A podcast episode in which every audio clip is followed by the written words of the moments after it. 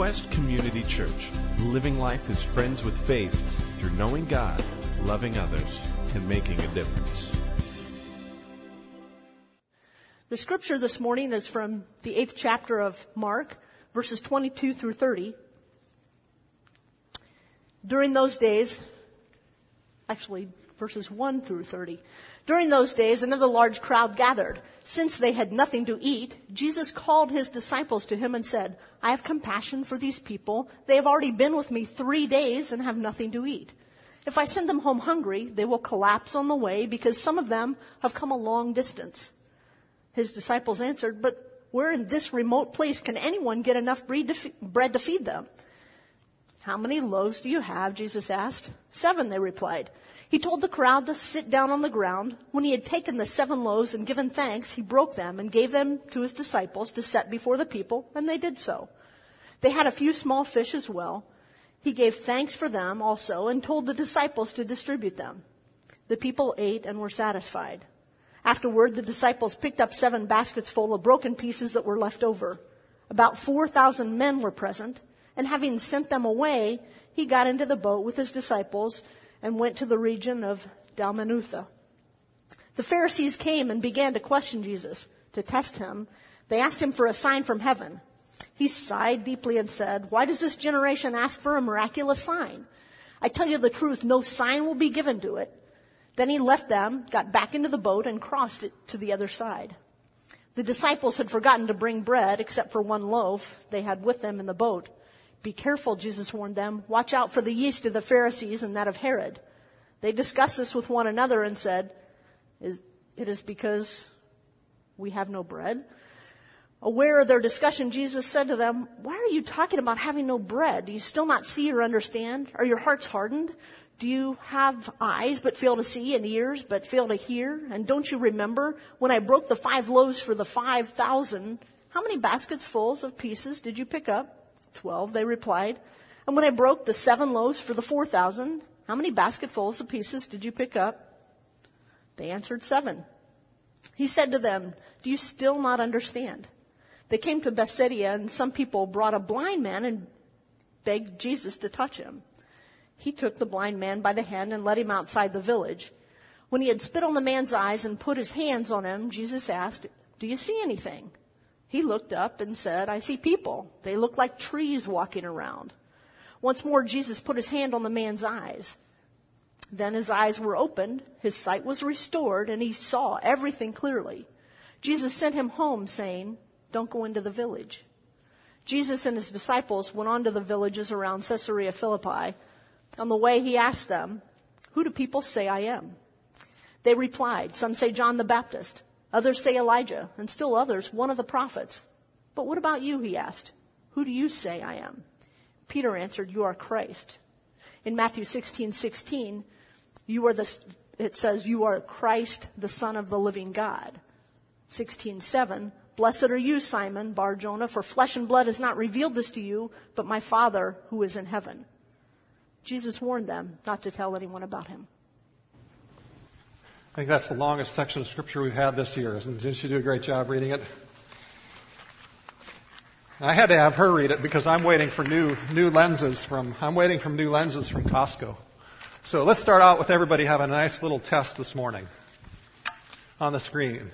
What's the smallest line you can read?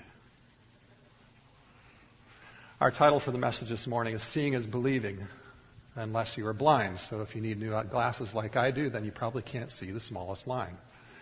And that's really uh, an interesting theme that we're going to look at in this whole passage. Uh, a lot of scholars look at this passage that we're talking about today and say that it is the ending, the climax of the first half of Mark. That Mark, the writer, uh, the eyewitness account of Jesus' life here on earth and his death and resurrection, is in the first eight chapters asking one primary question of us. And that question is summarized, actually stated explicitly by Jesus in this passage. And it is this. Who am I? Who do you, you, who do you say I am?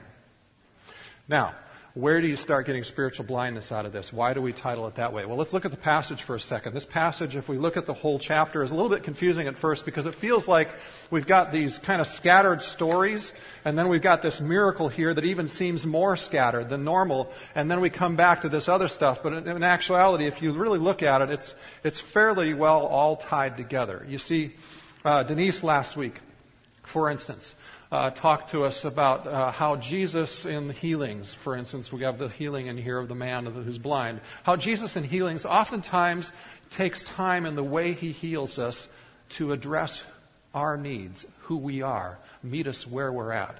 And she illustrated that first last week by the, um, um, uh, sorry, first one last week was Second one last week, we'll just go there. Second one last week was the deaf mute. Remember that story? And uh, that deaf mute goes aside and, and Jesus goes to, goes to him and pulls him aside and the deaf mute was probably most of his life being harangued by people, right? I mean, we know how our society treats people who can't hear and can't see a lot of times, especially if we don't have an understanding society around them. And Jesus decides to meet him where he's at and pull him aside from the crowd rather than make a spectacle of him like he had been made most of his life. And he heals him. And he, he speaks gently to him. In the first miracle, it's about um, this. Uh, this woman, who the Syrophoenician woman, who comes to Jesus, and, and Jesus speaks to her what at first seems very harshly. It's, it's, he, he says, I shouldn't heal you because you were a dog. And what he's actually doing is speaking to her identity and how she thought about herself because this woman knew she was from a pagan culture and a woman that would have been treated and looked upon by this. And she has this identity that she has owned herself about who she is, this negative identity. And Jesus manages to speak directly to that in what seems rude, but what he's actually doing is exposing that and then in coming and showing the ultimate kindness to her by her pressing through and healing her, her daughter, he's actually also healing her by saying, I don't care if that's what you think about yourself. My goodness, my love is still available to you. And, but so often we tend to stop there and think that Jesus in the Gospels is only talking to us and meeting us where we are at in our needs. But Jesus is also meeting us and paying attention to where the crowd is at around him as well. And we've seen that in the miracles as well. We see that in the miracle of the woman who came to Jesus in the crowd and she'd had a, uh, an issue of bleeding. We dealt with that uh, several months ago. And she comes up behind him and just says, if I touch the hem of his garment, I'll be healed, right? And she walks away healed. And the passage passage talks about how Jesus sensed power going out of him. And Jesus, on his way to try to heal this girl who is dying, stops and delays and teaches us a lesson that even though we think his, his, his uh, delays in our life uh, of answering what we want are unconscionable, that him not doing things the way we think we should on the time, that he still has a better plan and that he is not going to walk through life rushed. He's going to always be about that plan that's good and we can trust him for that. He may have something bigger and better and different for us. And there's so many other miracles that he does that teach us that. And this miracle that we see today, which is just such an odd miracle, it's the only miracle in all of the eyewitness accounts. Doesn't mean that just didn't happen any other time, but it's the only one recorded in the eyewitness accounts where two things are present. Jesus prays to heal the guy, and then after he prays, asks him, How are you doing? And it's the only place that we see Jesus praying to heal a guy. And according to the text, if we just look at it for face value, it just seems like he just didn't get it right. It wasn't good enough. He didn't pray good enough. He didn't do it right. Right? It's the only time we see that happening.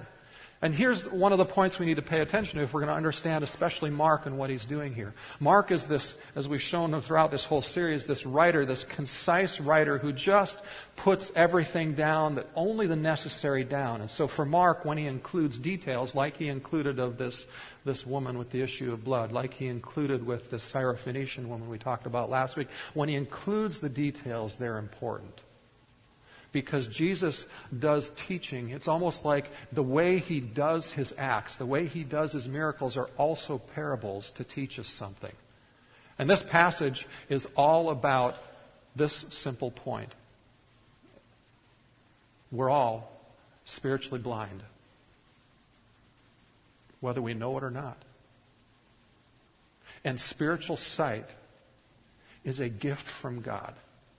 It's not something we earn because we're smart or work hard or know enough or do the right things.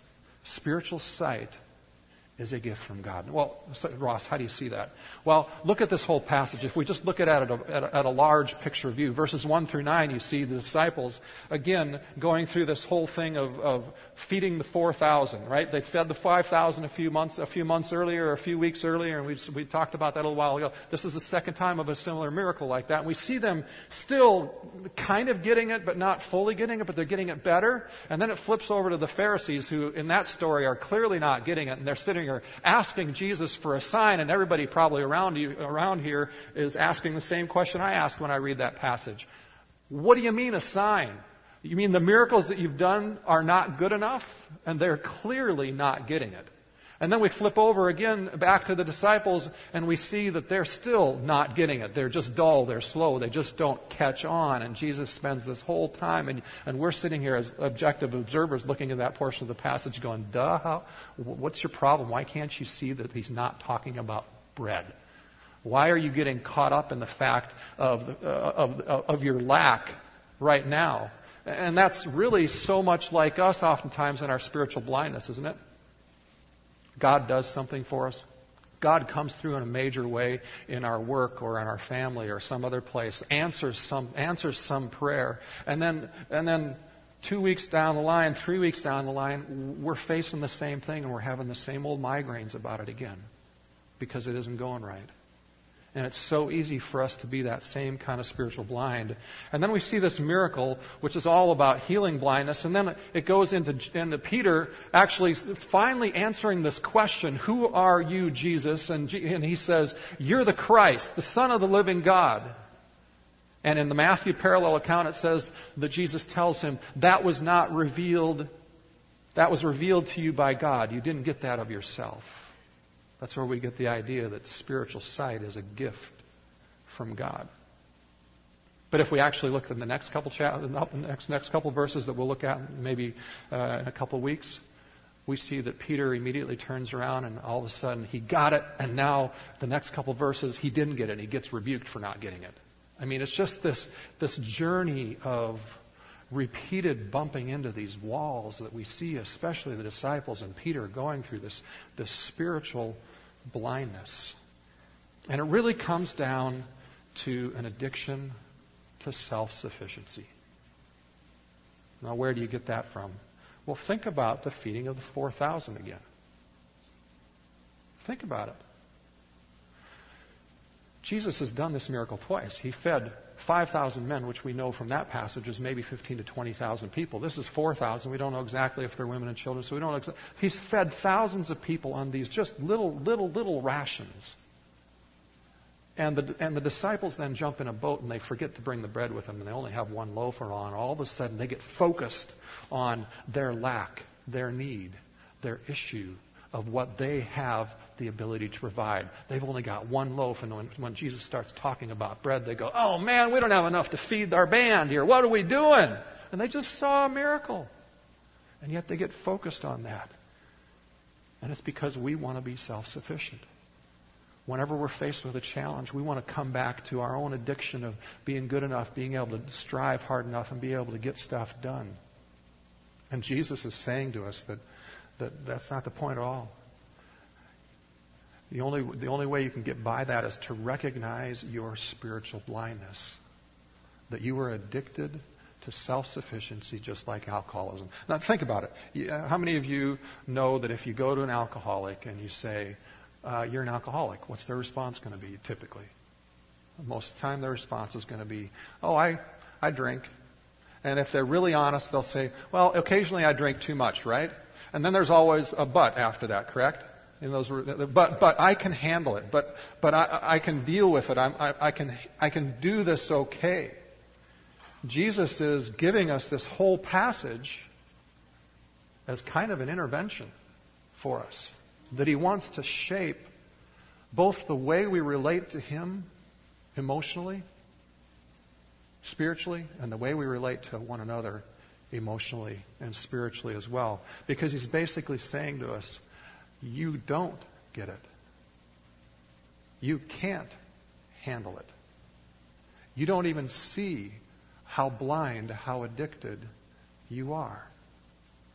Because the interesting part of this passage is we look back at that macro summary of it where we see the disciples kind of getting it, and we see the Pharisees clearly not getting it, then the disciples don't get it again, and then they, and then Peter gets it and then he doesn't get it again. What we what we, what we see in that is the, is this, is this approach to the self-sufficiency of the people that, uh, that says, even, I don't care if you're religious, I don't care if you're my follower. I don't care if you've decided who I am is and, and, you've decided that correctly. And I don't care if you are a religious leader who isn't. He's, Jesus is saying everyone is blind from the people who don't know me to the people who are still following me.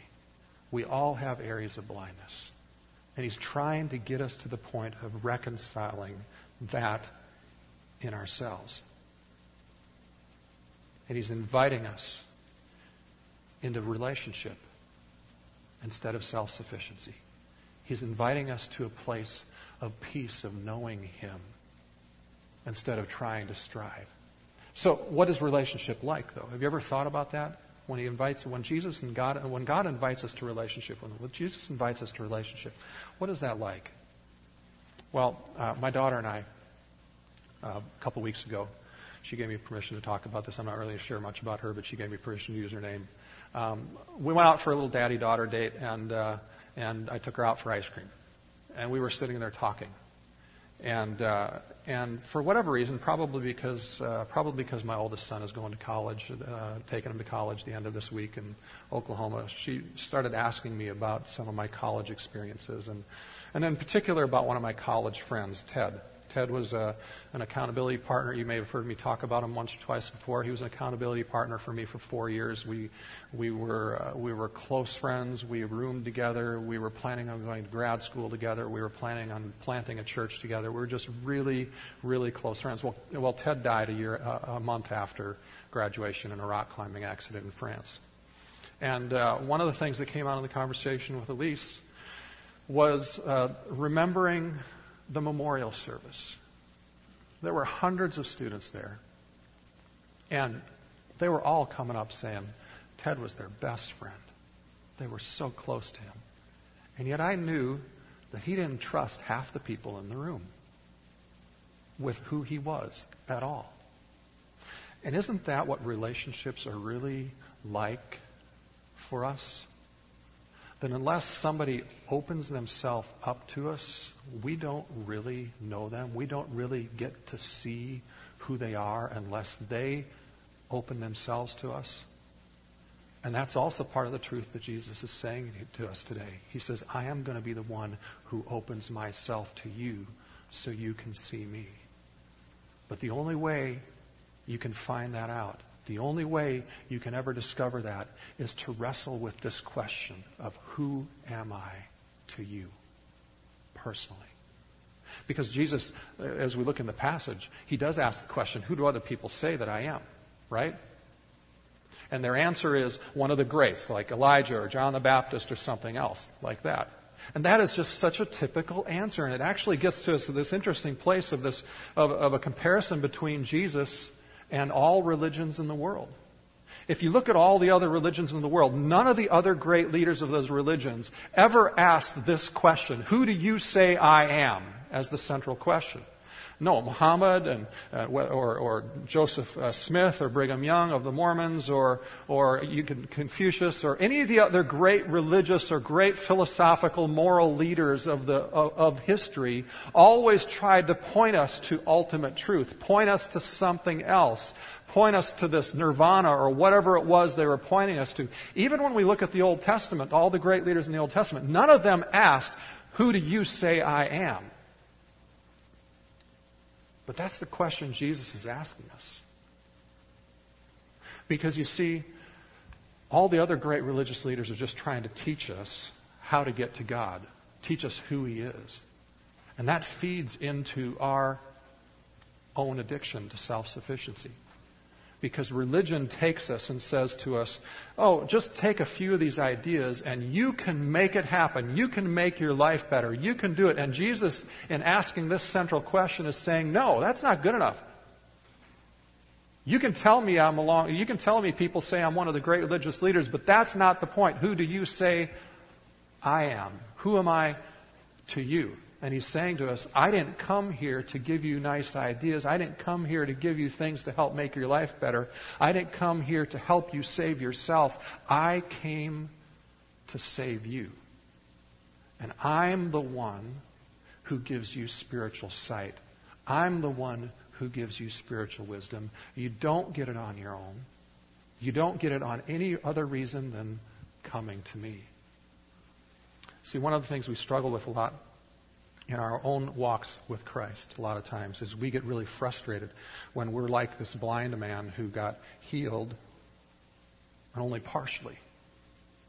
And we look at that and we go, man,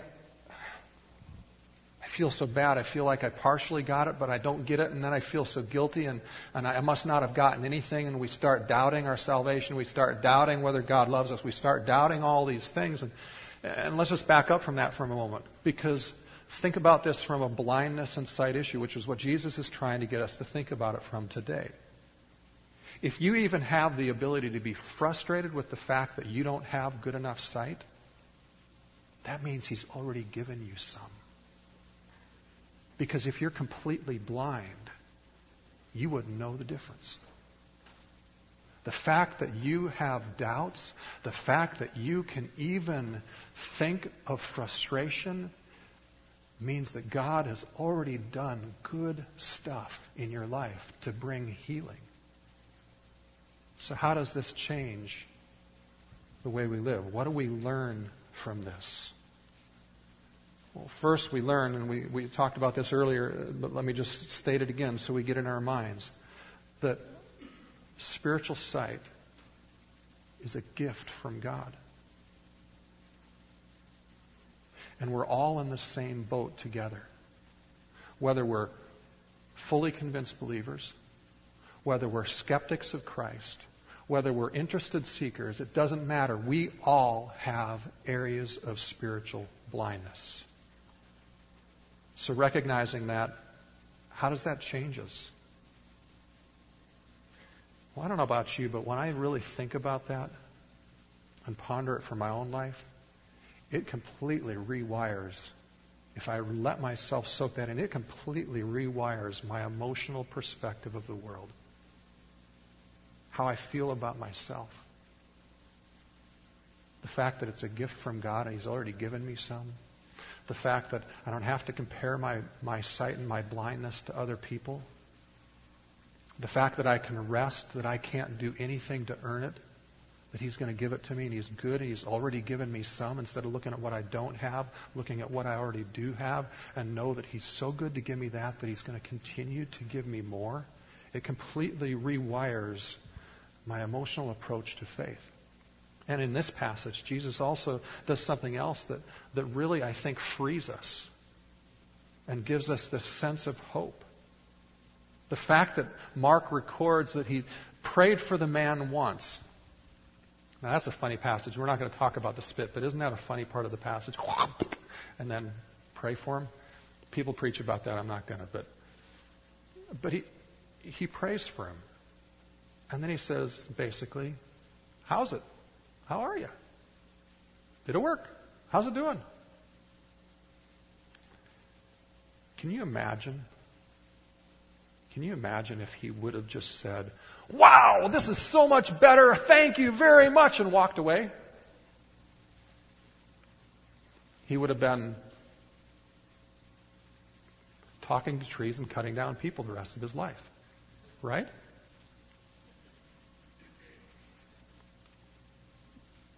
But how do we deal with this frustration when it's only partially healed? Because there's frustration, right? When things aren't complete, all of us like things to be complete. How do we deal with that? I think most of us deal with it through this grid of, of shame and, and pulling away and doubt and, and, and saying, I'm not good enough. But Jesus actually here is showing us that he is explicitly inviting us to be real and honest with him about our confusion, about our areas of darkness, about our areas of frustration, about our areas of pain. To be press into him and be honest instead of pull away. He's making the invitation explicit for us. And not only is he making the invitation explicit for us to do it with him, but he's also making the invitation explicit for us to do it with each other because his disciples are surrounding him and he's asking this question for this guy to reveal his area of darkness still in his life, his area of incompleteness in his life, his area of shame still in his life. He's asking him to talk about it openly in front of a group of people. And Jesus is making the same invitation to us today. Because so often, so often when we respond to, to things with our traditional grid of frustration and pulling away and shame, we end up creating an environment in a church that's very much like this interview that I want you to listen to on this video.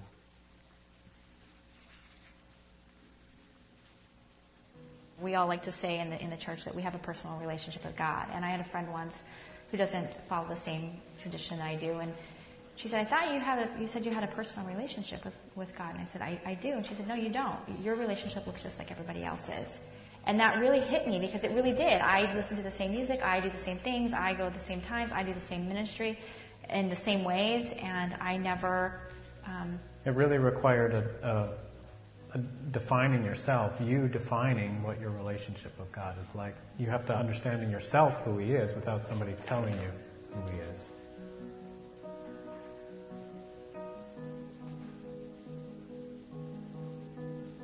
There was an expectation, especially by the time you, you hit your 40s, that you've achieved a level of spiritual maturity and, and growth and understanding and knowledge that it's your job to sort of pass that on and to mentor people in that. And when when you find yourself not that place in that place or not that person, or you don't necessarily agree or see the same things, the same ways, you don't really have the freedom to ask questions. In fact, I did I did try um, to ask questions, and one of the responses I got, which I thought was interesting, was you're not alone in the way you think, but we can't, or I can't, specifically the woman I spoke to, I can't follow you down that slippery slope.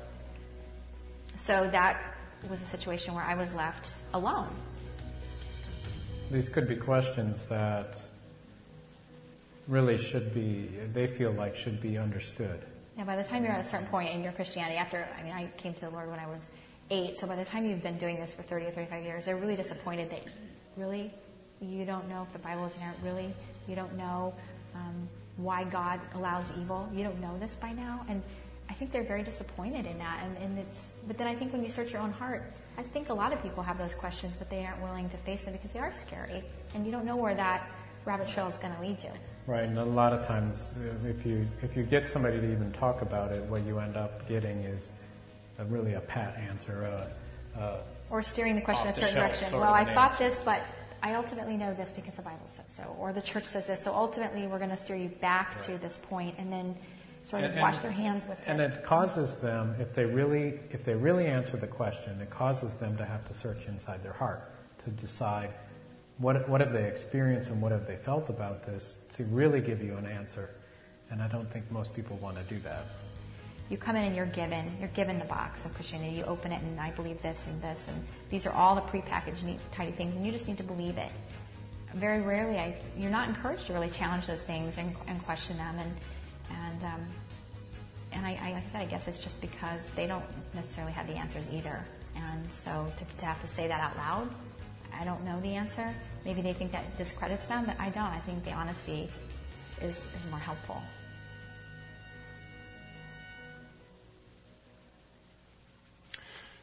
How do you deal with the questions that you have in your life or the dark areas you have in your life? I think many of us have experienced church settings like they probably are relating to here, where it just wasn't safe to ask those questions. And why does it not become safe to ask those questions? Um, I'm doing this service a little bit different because I wasn't happy with the way I communicated first service, so I'm hoping I communicate this really well because I think this is one of the most important points that we can grasp in our walk with Christ. And I think that's the reason Jesus actually dedicates a miracle and a major portion of a chapter in the way it's written in an eyewitness account to this whole idea of spiritual blindness. Because unless we can wrestle with and understand how spiritual blindness affects us all, we'll never be able to grasp how to create healthy relationships that don't shut down questions like they have, that walk with people through their areas of darkness. Because we can look at our own blindness and we can, uh, the church so often looks at blindness like, let's, let's, blindness can be many different things. It could be doctrine. How many of you here have ever held in your belief structure a heretical position? Now, I would guess maybe not very many of you will admit it, but most of us have, and maybe some of you probably don't realize that you have. In fact, some of you probably believe a, a Christian Orthodox biblical teaching heretical view right now in your life right? And yet, so often in the church, if somebody gets off kilter and asks questions and comes up with bad answers and goes down this searching path, this journey process, we end up starting to be divisive. We put up walls and say, no, we can't go to this person. We can't talk about that person. Now, I'm going to be even more explicit than I was in, in first service, and this may be, maybe I think I should do this, but it may be stupid, okay, to do this. I think, uh, for those of you who know the names Rob Bell and Brian McLaren, I think the church has treated them much like that. Now, I would clearly say up front that I think some of Brian McLaren's views and Rob Bell's views are at least skating on the edge of heresy, if not already over in that territory. But let me ask you this question. If Jesus had not been patient and stayed in relationship with Peter through all of his mess ups of heretical views of who he was and his moral problems that he had in expression with Jesus, where would Peter be today? But so often our approach to people like that, whether they're big names in the Christian community or whether they're among us, is to start setting boundaries and distance in relationship. And yet Jesus here models for us that he stays in relationship with those people. He continues to try to walk with them and he helps recognize the fact that all of us have areas of darkness in our, in our search for him. We're blind. Some of us see a few things clearly. Some of us see a few things like men as walking trees.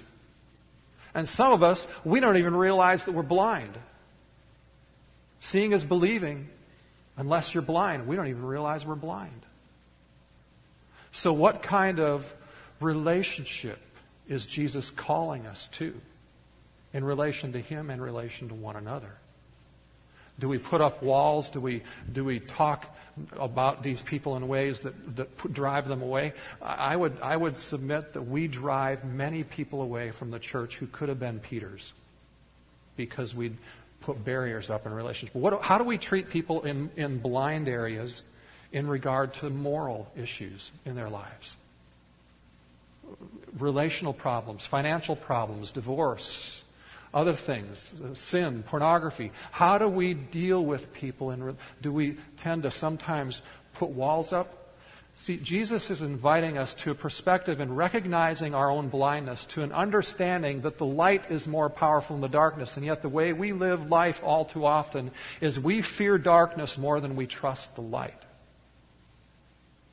And instead of pressing in to relationship and being light, we put walls up to protect against darkness.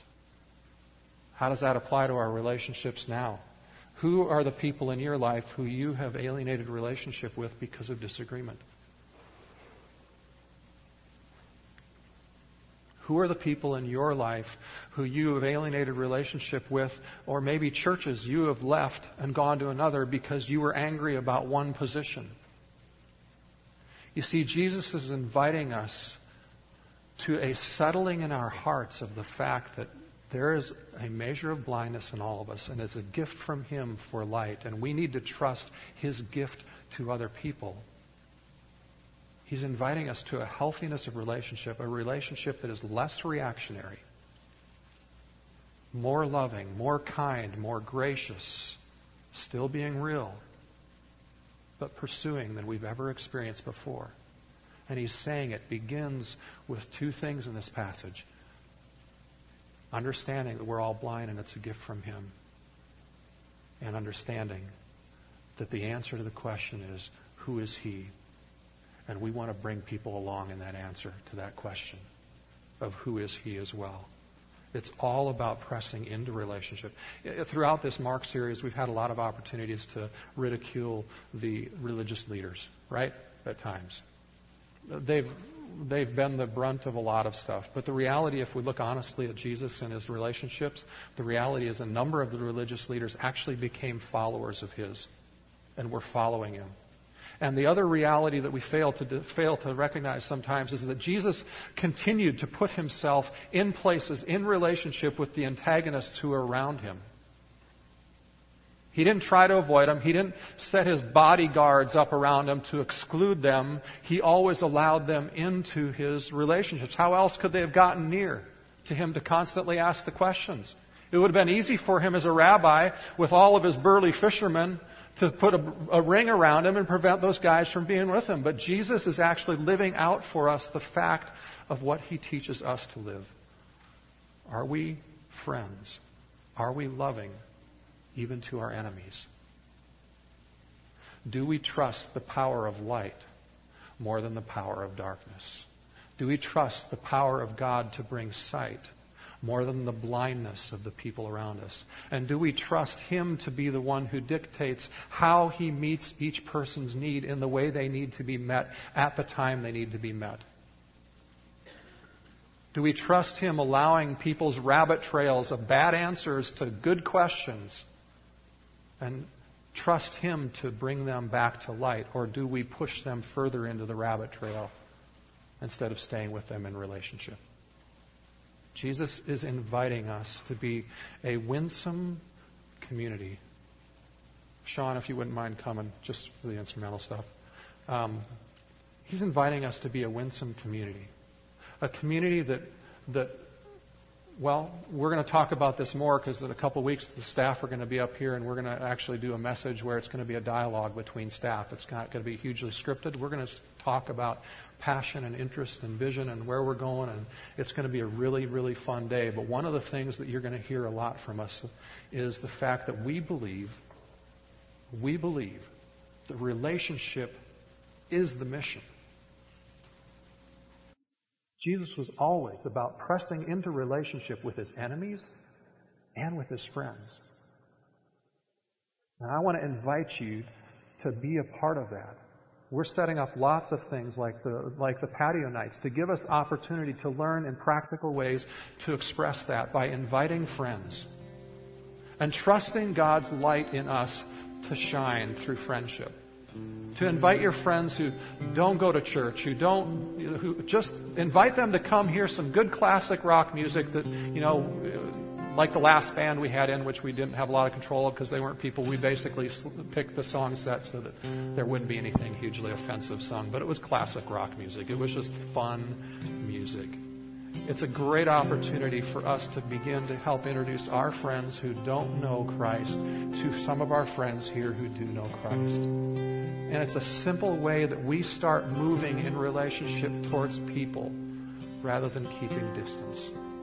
So I want to challenge you to do that. I want to invite you to do that, to experience the beauty of not allowing darkness in other people's lives to prevent us from being in relationship with them.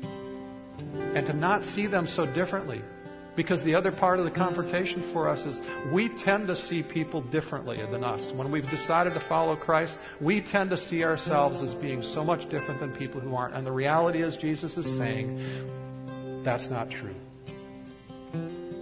We're all in the process of receiving more sight. We're all in the process of receiving a gift from Him. Maybe we've already believed, but we're no different than the skeptical seeker or the interested seeker who's also blind because we also have areas of blindness.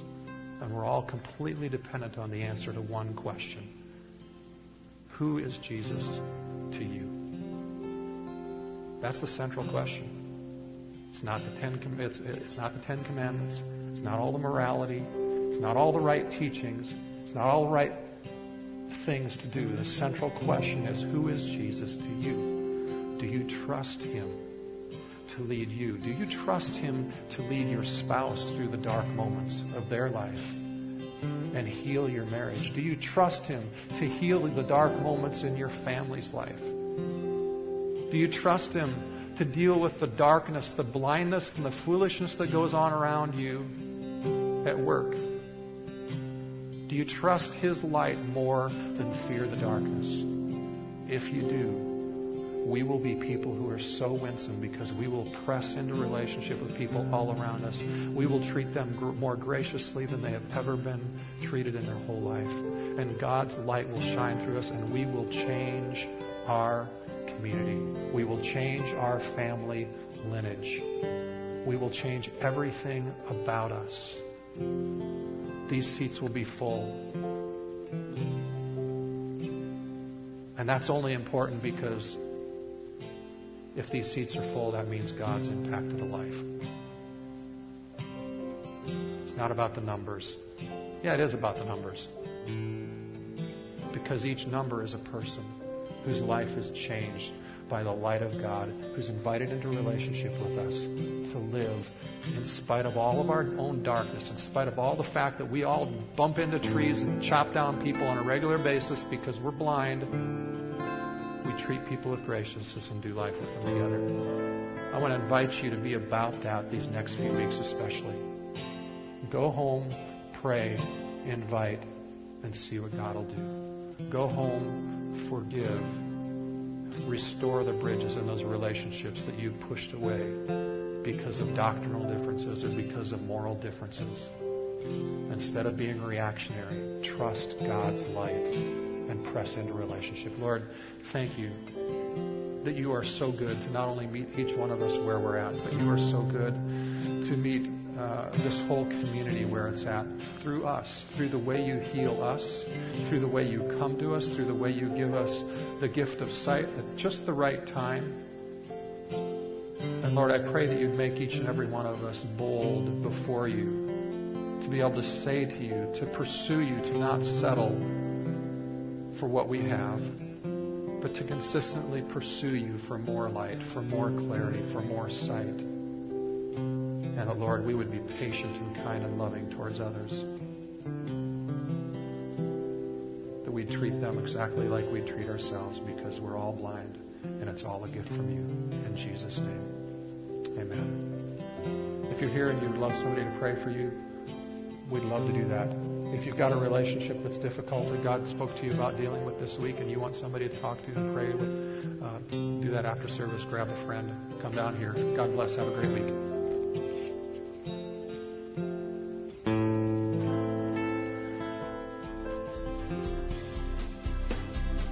Thank you for listening. Join us at Quest as we walk with one another in friendship while discovering the reality and goodness of God together. For more information and service times, visit us online at gotoquest.org.